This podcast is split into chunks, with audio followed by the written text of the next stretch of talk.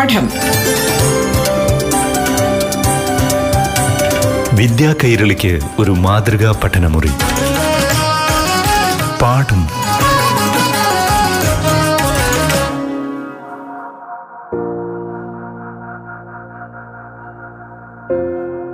പ്രിയപ്പെട്ട കുട്ടികളെ പാഠത്തിന്റെ പുതിയൊരു അധ്യായത്തിലേക്ക് എല്ലാ കൂട്ടുകാർക്കും സ്വാഗതം. മിഥ്യാധാരണകളും യാഥാർത്ഥ്യങ്ങളും തമ്മിൽ വലിയ അന്തരമുണ്ട്. അതായത് മിത്തുകളും യാഥാർത്ഥ്യങ്ങളും തമ്മിലുള്ള അന്തരം തീർച്ചയായിട്ടും പല ഘട്ടങ്ങളിലും നമ്മൾ ചർച്ച ചെയ്യാറുമുണ്ട്. ചില മിഥ്യാധാരണകളും യാഥാർത്ഥ്യങ്ങളും സംബന്ധിച്ചാണ് ഇന്നത്തെ പാഠം ക്ലാസ് പ്രതിപാദിക്കുന്നത്. ഇന്ന് ക്ലാസ് നയിക്കുന്നത് ചരിത്രകാരനും എഴുത്തുകാരനുമായ ശ്രീ വെള്ളനാട് രാമചന്ദ്രൻ. മിത്ത് നമുക്കറിയാം. അടിസ്ഥാനരഹിതങ്ങളായ കെട്ടുകഥകളും വിശ്വാസങ്ങളുമാണ് മിത്തുകൾ എന്ന് പൊതുവെ പറയപ്പെടുന്നത്. അതിന് ശാസ്ത്രത്തിന്റെ പിൻബലം വേണ്ട അതിന് തെളിവുകൾ വേണ്ട അതിന് സാക്ഷികൾ വേണ്ട അതിന് സാഹചര്യങ്ങൾ വേണ്ട. അതൊരു വിശ്വാസം. അത് കെട്ടുകഥകൾ. അതായത് പൂർവകാല മനുഷ്യൻ പ്രാചീന മനുഷ്യൻ അവൻ ഉത്തരം കണ്ടെത്താൻ കഴിയാത്ത ചില സമസ്യകൾക്ക് ഭാവനയിൽ നിന്ന് അല്ലെങ്കിൽ സങ്കല്പങ്ങളിൽ നിന്ന് രൂപം കൊടുത്ത കെട്ടുകഥകളും ചില വിശ്വാസങ്ങളുമാണ് മിത്തുകൾ എന്ന് പറയാറുണ്ട് സാധാരണ എല്ലാവരും മിത്തുകളെ ഐതിഹ്യങ്ങളുമായി കൂട്ടിക്കുഴയ്ക്കാറുണ്ട്. അതായത് മിത്തിന്റെ പര്യായമായി തന്നെ ഐതിഹ്യങ്ങളെ പറയാറുണ്ട്. പക്ഷേ ഐതിഹ്യങ്ങൾ അഥവാ ലെജൻഡ് എന്ന് പറയുന്നതും മിത്തും തമ്മിൽ വലിയ വ്യത്യാസങ്ങൾ.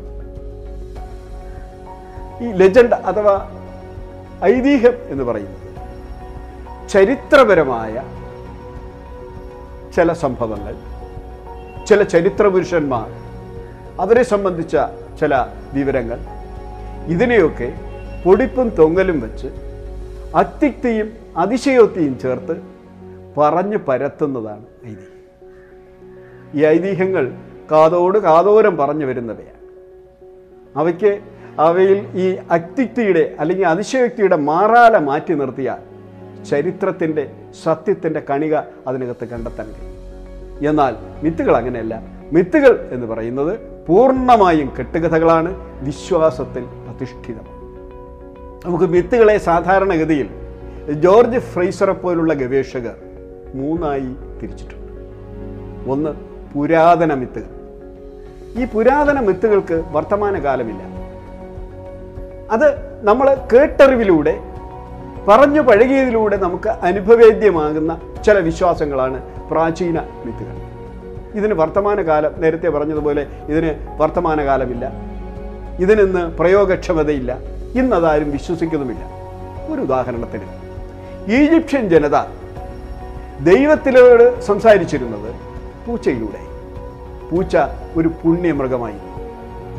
പൂച്ച മരിച്ചു കഴിഞ്ഞാൽ പൂച്ചയെ ഒരു ദിവ്യപുരുഷൻ ഇവിടെ നമ്മുടെ ഇന്ത്യയിലൊക്കെ ഒരു ദിവ്യപുരുഷൻ സമാധിയാകുമ്പോൾ അല്ലെങ്കിൽ ഒരു സന്യാസി സമാധിയാകുമ്പോൾ നൽകുന്ന ആദരവോടുകൂടി സംസ്കരിക്കണം എന്നൊരു നിയമം ഉണ്ടായിരുന്നു ഇതിനു വേണ്ടി ഒരു ഡിപ്പാർട്ട്മെന്റ് തന്നെ പഴയ ഈജിപ്ഷ്യൻ സർക്കാർ നിലനിർത്തി ഇന്ന് ഈജിപ്തിലോ ലോകത്തെവിടെയുമോ ഈ പൂച്ച ആരാധന നിലവിലില്ല. ഇതൊക്കെ ഇത് പഠനത്തിന് വേണ്ടി നരവംശാസ്ത്രജ്ഞന്മാർക്ക് ഒരു പഠനത്തിന് വേണ്ടി ഉപയോഗിക്കാമെന്നല്ലാതെ ഇത്തരം മിത്തുകൾക്ക് ഇന്ന് യാതൊരു പ്രസക്തിയുമില്ല. ഇനി രണ്ടാമതൊരു തരം മിത്തുകളുണ്ട്. ഈ രണ്ടാമത് വരുന്ന മിത്തുകൾ കൂടുതലും ആഘോഷങ്ങളുമായി ബന്ധപ്പെട്ടതാണ്. ഇവയ്ക്ക് പരിണാമ വികാസങ്ങളുണ്ട് ഇവ ഇന്നും നിലനിൽക്കുന്നവയാണ്. ഇവയ്ക്ക് ഒരുപാട് നിരവധി പാഠങ്ങളുണ്ട് ഇന്ന് തിരുവനന്തപുരത്തുള്ള ഒരു പാഠമല്ല ഒരു വിഷയത്തിനെ സംബന്ധിച്ചിടത്തോളം തിരുവനന്തപുരത്തുള്ള ഒരു പാഠമല്ല കണ്ണൂരിലുള്ളത്. കണ്ണൂരിലുള്ള ഒരു പാഠമായിരിക്കില്ല ഒരുപക്ഷെ മധ്യ കേരളത്തിൽ. ഇതിന് വളരെ വ്യത്യാസപ്പെട്ടിരിക്കും അത്തരം ഒരു മിത്താണ് നമുക്ക് ഓണവുമായി ബന്ധപ്പെട്ട മഹാബലി പരശുരാമ മിത്ത് മഹാബലി സംബന്ധിച്ചിടത്തോളം മഹാബലി വാമനൻ പിന്നെ പാതാളത്തിലേക്ക് ചവിട്ടിത്താഴ്ത്തി എന്ന് വിശ്വസിക്കുമ്പോൾ തന്നെ തൃശ്ശൂർ ചില ഭാഗങ്ങളിൽ പരശുരാമൻ കേരളം സൃഷ്ടിച്ചതിന്റെ ുമായി ബന്ധപ്പെട്ടാണ് ആ മിത്ത് അവിടെ പ്രചരിക്കുന്നത്. മറ്റു ചിലയിടത്ത് അവസാനത്തെ ചേരമാൻ പെരുമാൾ രാജ്യം ഉപേക്ഷിച്ച് മക്കത്ത് പോയതിന്റെ ഓർമ്മൂതുക്കലാണ് എന്ന് പറയപ്പെടുന്നു. ബുദ്ധമതക്കാർ ഇത് അവകാശപ്പെടുന്നുണ്ട് ജൈനമതക്കാർ അവകാശപ്പെടുന്നുണ്ട്. അങ്ങനെ ഈ മിത്തുകൾക്ക് ഒരുപാട് വൈവിധ്യങ്ങൾ ഒരേ വിഷയത്തിനെ ആസ്പദമാക്കിയുള്ള മിത്തുകൾക്ക് നിരവധി വൈവിധ്യങ്ങൾ നിലനിൽക്കുന്നു. ഇത്തരം വൈവിധ്യങ്ങളാണ് രണ്ടാം തരം മിത്തുകളുടെ ഒരു പ്രത്യേകത. അപ്പോൾ ആദ്യത്തെ മിത്തിനെ കുറിച്ച് ഞാൻ പറഞ്ഞു. അതിന് വർത്തമാനകാലമില്ല. അത് പഴയതാണ്. പഠിക്കാൻ വേണ്ടി മാത്രം ഉപയോഗിക്കുന്നത്. രണ്ടാമത്തേതാണ് മഹാബലിമിത്ത ഓണവുമായി ബന്ധപ്പെട്ടതുപോലെയുള്ള വികാസ പരിണാമങ്ങൾക്ക് വിധേയമാകുന്നതും ഇന്ന് സജീവമായി നിൽക്കുന്നതുമായ രണ്ടാമത്തെ മിത്ത് മൂന്നാമതൊരു മിത്തുണ്ട്. വികാസ പരിണാമങ്ങളില്ലാതെ സ്റ്റഡിയായി നിൽക്കുന്ന എല്ലാ കാലത്തും എല്ലാ ദേശത്തും എല്ലായിടത്തും ഒരുപോലെ നിൽക്കുന്ന മിത്തുകൾ ഒരു ഉദാഹരണം. നമുക്ക് ഇവിടെ സീത കുളിച്ച കുളം. നമ്മുടെ പൊന്മുടിയിലും. പൊന്മുടിയിൽ ഒരു കുളത്തിന്റെ പേര് സീത കുളിച്ച കുളമെന്നാണ്. അതിന് തെളിവില്ല മറ്റൊന്നുമില്ല. ആളുകൾ വിശ്വസിക്കുന്നു സീത കുളിച്ച കുളം. സീത അവിടെ കുളിച്ചു. എപ്പോൾ കുളിച്ചു എന്നോ എങ്ങനെ കുളിച്ചു എന്നോ ഇവിടെ ശ്രീരാമനും സീതയും വന്നിരുന്നു. ഒന്നും ആ തെളിവിനൊന്നും ഇവിടെ യാതൊരു പ്രസക്തിയുമില്ല. സീത കുളിച്ച കുളമാണ് എന്ന് വിശ്വസിക്കുന്നു ആരാധിക്കുന്നു വിശ്വസിക്കുന്നു. അത് അതുപോലെ തന്നെയാണ് ജഡായു പാറ ചടയമംഗലത്തെ ജഡായു പാറ അവിടെ ജഡായുവിന്റെ ഒരു പ്രതിഭ ചെയ്തു വെച്ചിട്ടുണ്ട്. അങ്ങനെ വിശ്വസിക്കുന്നു. ശ്രീരാമൻ അവിടെ വന്നു. രാവണനുമായി യുദ്ധം ചെയ്തു. ഇതൊന്നും വിഷയമല്ല. ഇതിന് മറ്റ് തെളിവുകളൊന്നും വേണ്ട. ജഡായു അവിടെ ഉണ്ട് എന്ന്. ജഡായുവിന്റെ ചിറകറ്റ് വീണ സ്ഥലം ആണ് അത് എന്ന് വിശ്വസിക്കുന്നു. ഇതൊരു അടിസ്ഥാനപരമായൊരു വിശ്വാസമാണ്. ഇതിന് വർത്തമാനകാലവും ഭൂതകാലവും ഭാവി കാലവും ഉണ്ട്. ഇതിന് മാറ്റങ്ങളില്ല തെളിവുകളില്ല സാക്ഷ്യം ഇതുപോലെ തന്നെയാണ് നമ്മുടെ ക്രിസ്തുമസിനെ സംബന്ധിച്ച്. ക്രിസ്തുമസ് ഡിസംബർ ഇരുപത്തിയഞ്ചിന്. ഡിസംബർ ഇരുപത്തിയഞ്ചിന് ക്രിസ്മസ് ആഘോഷിക്കുമ്പോൾ ക്രിസ്തു അന്ന് ജനിച്ചു. അങ്ങനെ വിശ്വസിക്കുന്നു. എന്നാൽ ജനുവരി ഏഴിന് ക്രിസ്മസ് ആഘോഷിക്കുന്ന വിമോചന ദൈവശാസ്ത്രത്തിന്റെ ആളുകളുണ്ട്. മരിച്ചുപോയ ഫാദർ കാപ്പനെ പോലെയുള്ള ആളുകൾ വിശ്വസിക്കുന്നത് ജനുവരി ഏഴിന് ക്രിസ്തു ജനിച്ചു എന്നാണ്. അതൊരു വിശ്വാസം. അതിന് തെളിവില്ല സാക്ഷിയില്ല മറ്റൊന്നുമില്ല. അങ്ങനെ വിശ്വസിക്കുന്നു അത് ആചരിക്കുന്നു ആഘോഷിക്കുന്നു. അപ്പോൾ ഇതാണ് മൂന്നാമത്തെ തരം മിത്തുകൾ ഈ മിത്തുകൾ തന്നെ നമ്മുടെ നിത്യജീവിതത്തിലേക്ക് മാറുന്നുണ്ട്. ഒരു ഉദാഹരണമാണ് ഭർത്താവ്. ഭാര്യ ഒരിക്കലും ഭർത്താവിന്റെ പേര് പറയാൻ പാടില്ല. ഒരു പഴയകാല വിശ്വാസമാണ്. ഭാര്യ ഭർത്താവിന്റെ പേര് പറയാൻ പാടില്ല. അതിനുവേണ്ടി നിൽക്കുന്നൊരു മിത്തുണ്ട്. ആ മിത്ത് ഇതാണ്. സീത. രാമായണത്തിൽ സീത ആ സീതയെ കട്ടുകൊണ്ട് പോയപ്പോൾ സീത രാമനാമ ജപിച്ചു. രാമ രാമ രാമ രാമ രാമ രാമ പാഹിമ ജപിച്ചു. അപ്പോൾ അതിനകത്ത് രാമൻ എന്ന പേര് കടന്നു വരുന്നുണ്ട്. അങ്ങനെ സ്വന്തം ഭർത്താവിന്റെ പേരിൽ നാമം ജപിച്ചതുകൊണ്ട് സീതയ്ക്ക് അവസാന കാലം വരെ ദുഃഖം തീരാ ദുഃഖം അനുഭവിക്കേണ്ടി വന്നു. അപ്പോൾ ഭർത്താവിന്റെ പേരുച്ചരിച്ചാൽ തീരാ ദുഃഖം അനുഭവിക്കേണ്ടി വരും. അതുകൊണ്ട് ഉത്തമയായ ഭാര്യമാരാരും സുഖമായി ജീവിക്കണമെന്ന് ആഗ്രഹമുള്ള ഒരു ഭാര്യമാരും ഒരിക്കലും ഭർത്താവിന്റെ പേര് പാടില്ല ഇത്തരം മിത്തുകൾ ശാസ്ത്രത്തിന് പലപ്പോഴും വിലങ്ങുതടിയാകുമ്പോഴാണ് ഇത്തരം മിത്തുകൾ മനുഷ്യ പുരോഗതിക്ക് പ്രതികൂലമായി മാറുന്നത്.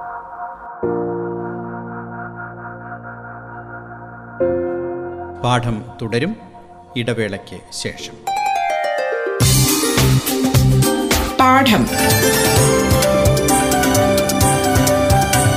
വിദ്യാ കൈരളിക്ക് ഒരു മാതൃകാ പഠനമുറി. പാഠം ഒരിടവേളയ്ക്ക് ശേഷം തുടരും.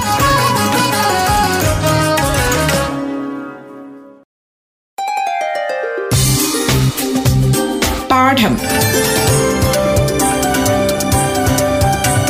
വിദ്യാ കൈരളിക്ക് ഒരു മാതൃകാ പഠനമുറി. പാഠം തുടരുന്നു.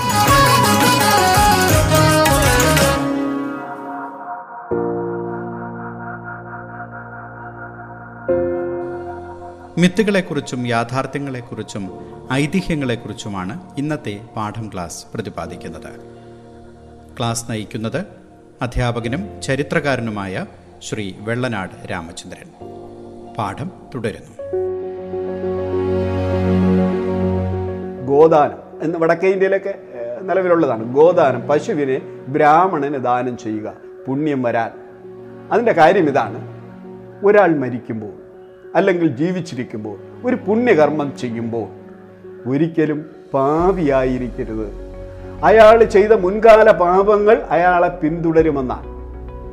ഈ മുൻകാല പാപങ്ങൾ ഒഴിവാക്കണമെങ്കിൽ ഈ പാപങ്ങൾ മുഴുവൻ ഒരു പശുവിൽ ആവാഹിച്ചു നിർത്തി ആ പശുവിനെ ബ്രാഹ്മണന് ദാനം ചെയ്യും അങ്ങനെ പാപവും എന്റെ അല്ലെങ്കിൽ ആരാണോ പശുവിനെ കൊടുക്കുന്നത് അയാളുടെ പാപവും പേറിപ്പോകുന്ന പശു ബ്രാഹ്മണൻ തൊടുമ്പോൾ ആ പാപം മുഴുവൻ അകന്നു പോകും എന്നാണ് വിശ്വാസം. ഇതിന് സമാന്തരമായൊരു വിശ്വാസം യഹൂദരുടെ ഇടയിലുണ്ട്. യഹൂദരുടെ ഇടയിലുള്ള വിശ്വാസം ഇതാണ്. ഒരാൾ മരിക്കുമ്പോൾ പാപങ്ങൾ മുഴുവൻ ഭൂമിയിൽ വെച്ച് ചെയ്ത പാപങ്ങൾ മുഴുവൻ ഇവിടെ കഴുകി കളഞ്ഞിട്ട് പോകണം ഇവിടെ എങ്ങനെയാണ് കഴുകിക്കളയുക അതിനൊരു മാർഗം കണ്ടതാണ് സ്കേപ്പ് ഗോഡ്. നമ്മൾ മലയാളത്തിൽ ബലിയാട് എന്ന് പറയും. അതായത് മരിച്ച ഒരാളിന്റെ അയാൾ ചെയ്ത പാപങ്ങൾ മുഴുവൻ ഒരാടിലേക്ക് ആവാഹിക്കും. അപ്പോൾ ഈ മരിച്ചു കിടക്കുന്ന ആൾ ചെയ്ത മുഴുവൻ ചെയ്ത പാപങ്ങൾ മുഴുവൻ ആടിലേക്ക് ആവാഹിച്ചു നിർത്തിയതിന് ശേഷം ഈ ആടിനെ മരുഭൂമിയിലേക്ക് അഴിച്ചുവിടും. ഈ മരുഭൂമിയിൽ ചെന്ന് അത് വെയിൽ കൊണ്ടോ അല്ലെങ്കിൽ മറ്റു മൃഗങ്ങൾ കാട്ടുമൃഗങ്ങൾ പിടിച്ചു തിന്നോ അത് അല്ലെങ്കിൽ പാമ്പ് കടിച്ചോ അത് അപ്പോൾ അങ്ങനെ പോകുമ്പോൾ ഈ ഇയാൾ പാപമുക്തനാവുകയും ഇയാൾക്ക് മരിച്ചു എന്നാൽ സ്വർഗം ലഭിക്കുകയും ചെയ്യും എന്നൊരു വിശ്വാസം.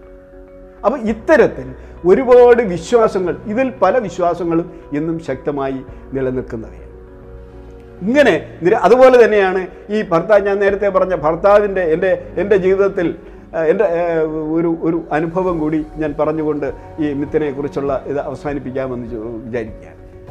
എന്റെ ഒരമ്മൂമ്മ ഉണ്ടായിരുന്നു. അവരുടെ പേര് ഭഗവതിയമ്മ ഭർത്താവിന്റെ പേര് ശങ്കുപിള്ള എന്റെ അപ്പ അപ്പൂപ്പൻ. അവരുടെ പേരക്കുട്ടിയുടെ ഒരു വിവാ വിവാഹം തിരുവനന്തപുരത്ത് വെച്ച് നടത്താൻ തീരുമാനിച്ചു. തിരുവനന്തപുരത്ത് കിട്ടിയ മണ്ഡപത്തിന്റെ പേര് ശംഖുചക്രം കല്യാണ മണ്ഡപം എന്നായിരുന്നു. ശംഖുപിള്ള എന്നാണ് അപ്പൂപ്പന്റെ പേര്. ഒരിക്കൽ അമ്മൂമ്മയോട് ആരോ ചോദിച്ചു ചെറുമകളുടെ കല്യാണം എവിടെ വെച്ചാണ് നടത്തണം? അതങ്ങ് തിരുവനന്തപുരത്താണ്. തിരുവനന്തപുരത്ത് എവിടെ വെച്ചാണ്? അത് കല്യാണ മണ്ഡപത്തിൽ വെച്ചാണ് ഏത് കല്യാണ മണ്ഡപം? അപ്പോൾ അവർ പറയേണ്ടത് ശംഖുചക്രം കല്യാണ മണ്ഡപം എന്ന് പറയണം. പക്ഷേ ഭർത്താവിന്റെ പേര് ശംഖുപിള്ള എന്നാണ്. പറഞ്ഞു കഴിഞ്ഞാൽ പാപം കിട്ടും. അതുകൊണ്ട് അവർ പറഞ്ഞൊരു പേരുണ്ട് പൊല്ലാപ്പ് കല്യാണ മണ്ഡപം.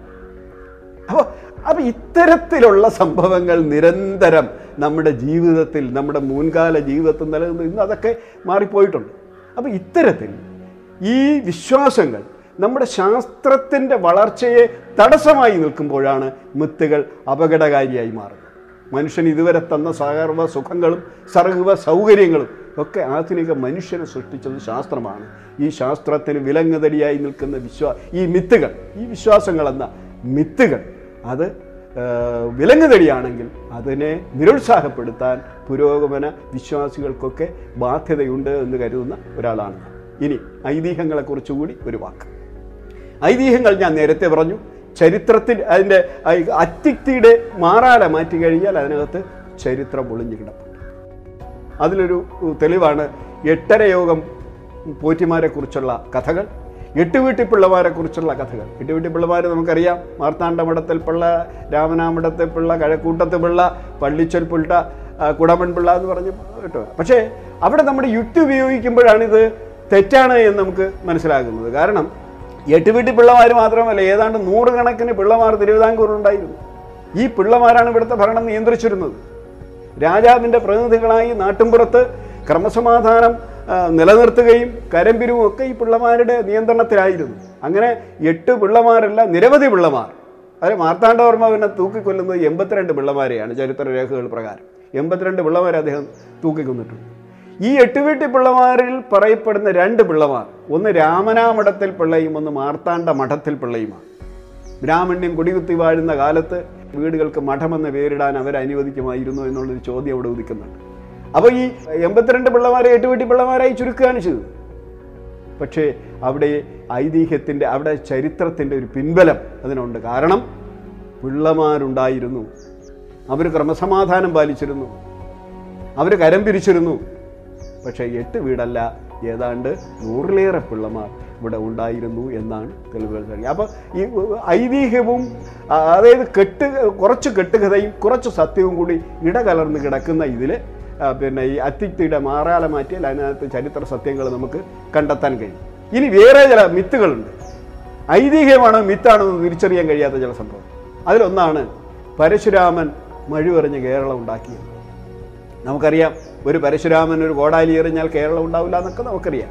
പക്ഷേ അതിനകത്ത് ചരിത്രത്തിന്റെ ഒരു അംശം അടയാളപ്പെട്ട് കിടക്കുന്നുണ്ട് വടക്കേ ഇന്ത്യയിൽ നിന്ന് ബ്രാഹ്മണരുടെ തെക്കോട്ടുള്ള കുടിയേറ്റത്തിന്റെ ഒരു ചിന്ത അതിനകത്തില്ലേ എന്ന് ചരിത്രകാരന്മാർ സംശയിക്കുന്നുണ്ട്. ഇത് തന്നെയാണ് തമിഴ്നാടിനെ സംബന്ധിച്ചിടത്തോളം. തമിഴ്നാട്ടിൽ കടൽ വെള്ളം കുടിച്ചു വറ്റിച്ചാണ് തമിഴ്നാടിനെ അഗസ്ത്യൻ സൃഷ്ടിച്ചത് എന്നൊരു മിത്ത് നിലവിലുണ്ട്. അവിടെയും അഗസ്ത്യൻ എന്ന് പറയുന്നത് വടക്കേ ഇന്ത്യൻ സന്യാസി ബ്രാഹ്മണ സന്യാസി തെക്കോട്ട് യാത്ര ചെയ്തതിന്റെ തെക്കോട്ട് എത്തിയതിന്റെ പിന്നെ ചരിത്ര ചിന്തല്ലേ അതിനകത്ത് അടയാളപ്പെട്ട് കിടക്കുന്നത് എന്ന് ചരിത്രകാരന്മാർ സംശയം പ്രകടിപ്പിച്ചിട്ടുണ്ട് അതുകൊണ്ട് തന്നെ പലപ്പോഴും ഐതിഹ്യവും മിത്തും തമ്മിൽ കൂടിക്കുഴഞ്ഞ് തിരിച്ചറിയാൻ കഴിയാത്തത് വിധം ഒരുതരം പിന്നെ ചെളി പരുവത്തിൽ കിടക്കുന്നത് നമ്മൾ കാണാറുണ്ട്. അതുകൊണ്ട് തന്നെ ഈ വരും പഠിതാക്കൾക്ക് ചരിത്രകാരന്മാർക്ക് നരവംശ ശാസ്ത്രജ്ഞന്മാർക്കൊക്കെ പഠിക്കുവാൻ മാത്രമുള്ള ഒരു ഘടകമായി മിത്തിനെയും ഐതിഹ്യത്തിനെയും കാണണമെന്നും ചരിത്രത്തിന് വിലങ്ങുതടിയാണ് എങ്കിൽ അതിന്റെ സത്യം പുറത്തു കൊണ്ടുവന്ന് ആളുകളെ ബോധവാന്മാരാക്കാൻ ഉള്ള ഉത്തരവാദിത്വം പുതുതലമുറയ്ക്കുണ്ട് എന്ന് മാത്രം പറഞ്ഞുകൊണ്ട് ഞാൻ അവസാനിപ്പിക്കുന്നു. നന്ദി നമസ്കാരം.